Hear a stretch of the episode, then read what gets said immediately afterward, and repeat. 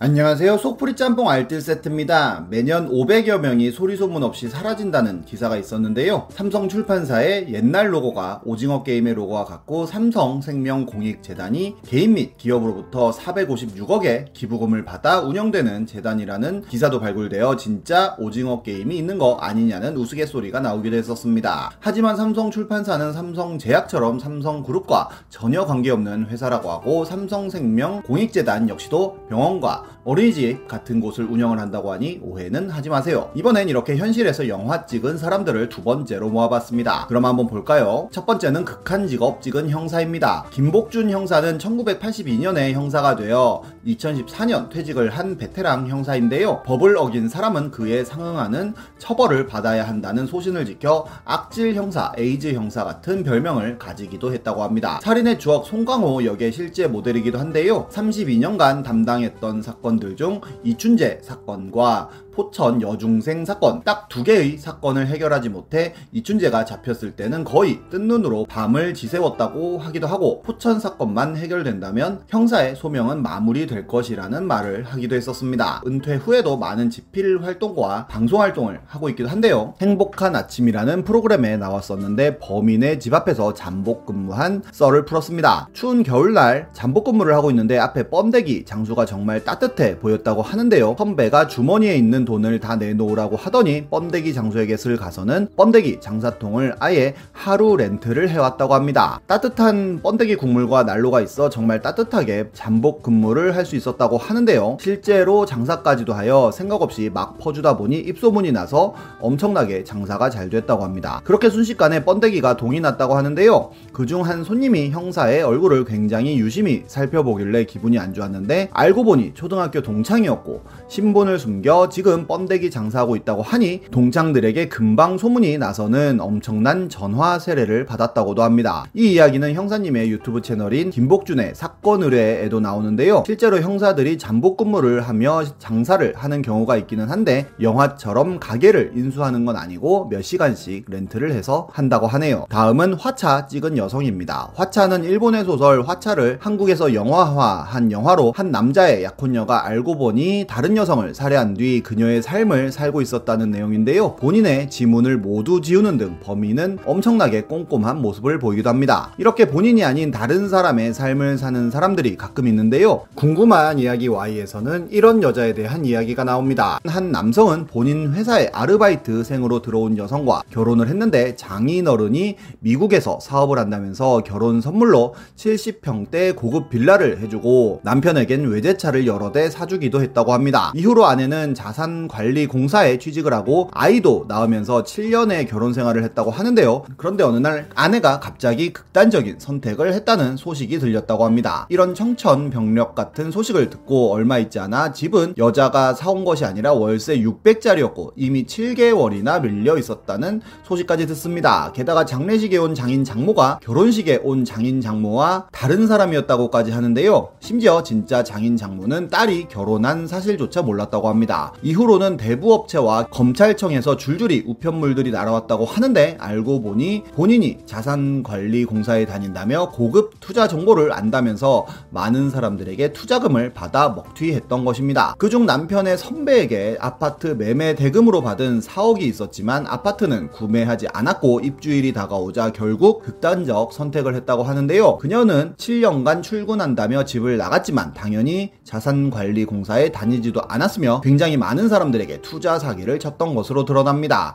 유서는 하트 표시를 하는 등 굉장히 장난스럽게 쓰여 있었는데 남편과 친한 언니, 사기 피해자, 펜션 사장님 4명에게 썼다고 하네요. 한 전문가는 남편과 펜션 사장님이 그녀에게는 똑같은 체스말 중 하나로 생각했을 가능성이 크다고 인터뷰를 하기도 했습니다. 다음은 과속 스캔들 찍은 사람입니다. 과속 스캔들은 어렸을 때 사고 쳐서 낳은 딸이 있는지도 모르고 살다가 그 딸이 또 아들을 낳아서는 갑자기 갑자기 그의 앞에 나타나 일어나는 일들을 그린 영화인데요. 이렇게 젊은 할아버지들이 종종 나타나고 있습니다. 굉장히 최근 일인데 얼마 전에 05년생이 임신했다며 유튜브를 통해 밝힌 적이 있었는데 이를 보고 친구 놈이 생각난다며 FM 코리아에 글이 하나 올라옵니다. 본인과 중고딩 시절을 함께 보냈던 친구가 군대 100일 휴가 때 쌍둥이가 태어났다고 하는데요. 고민하다가 이 사실을 분대장에게 보고하였고 결국 행보관까지 알게 되어 행보관은 부사관을 추천했다고 합니다. 부사관 되고 혼인신고하면 관사도 나오고 가족 있으면 장기에도 유리하다고 꼬셨다고 하는데요. 그렇게 그는 부사관이 되겠다고 하였고 상병 이상부터 부사관 지원이 가능하다는 군법이 있어 해당 부대에서는 편법으로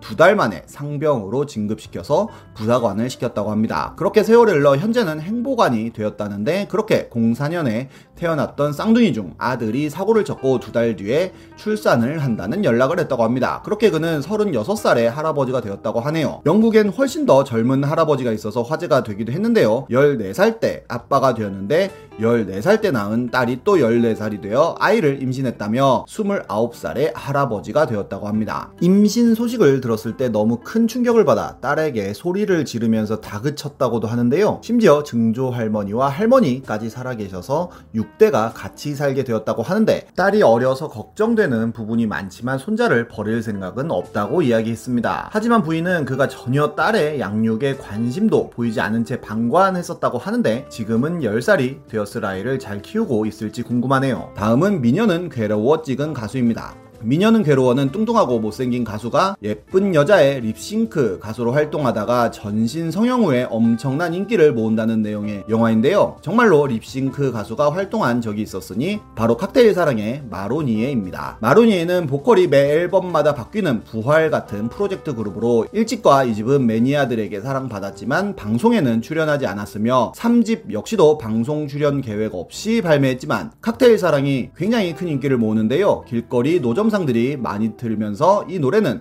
전국적인 인기를 모았고 지금까지도 라디오를 들면 가끔 나올 정도로 스테디셀러로 자리하고 있습니다. 그러자 방송국에서는 프로듀서에게 빨리 방송 출연을 하라고 압박을 했다고 하는데요. 이미 원곡의 가수 중 신윤미는 미국에 유학가 있는 등 바로 방송 출연이 힘들었고 프로듀서는 원곡을 부른 가수가 아닌 3명의 급조한 그룹을 방송에 투입시키는 무리수를 둡니다. 당연히 이 3명은 립싱크만 하는 반쪽짜리 그룹이었는데요. 원곡을 부른 가수들은 방송을 통해 해당 가수들이 립싱크를 하는 모습을 확인하였고 프로듀서에게 본인의 이름을 넣어달라고 요청하여 그렇게 하겠다고 했지만 오히려 새로운 가수들이 재녹음한 칵테일 사랑을 다시 발매하고 뮤직비디오까지 찍으면서 TV 활동을 이어가고 원곡자가 많은 도움을 주었다고만 밝힙니다. 게다가 원곡 가수인 신윤미의 코러스 MR은 그대로 사용 하는 등 선 넘은 모습을 보이는데요. 원곡 가수들은 가만히 있지 않았고 음반 제작, 발매, 배포 금지 가처분 신청을 냅니다. 신윤미는 법정에서 앨범의 목소리가 본인의 목소리임을 증명하기 위해 모든 트랙을 노래했다고도 하는데요. 김재영 판사는 코러스 편곡자 가수의 표시를 하지 아니하고는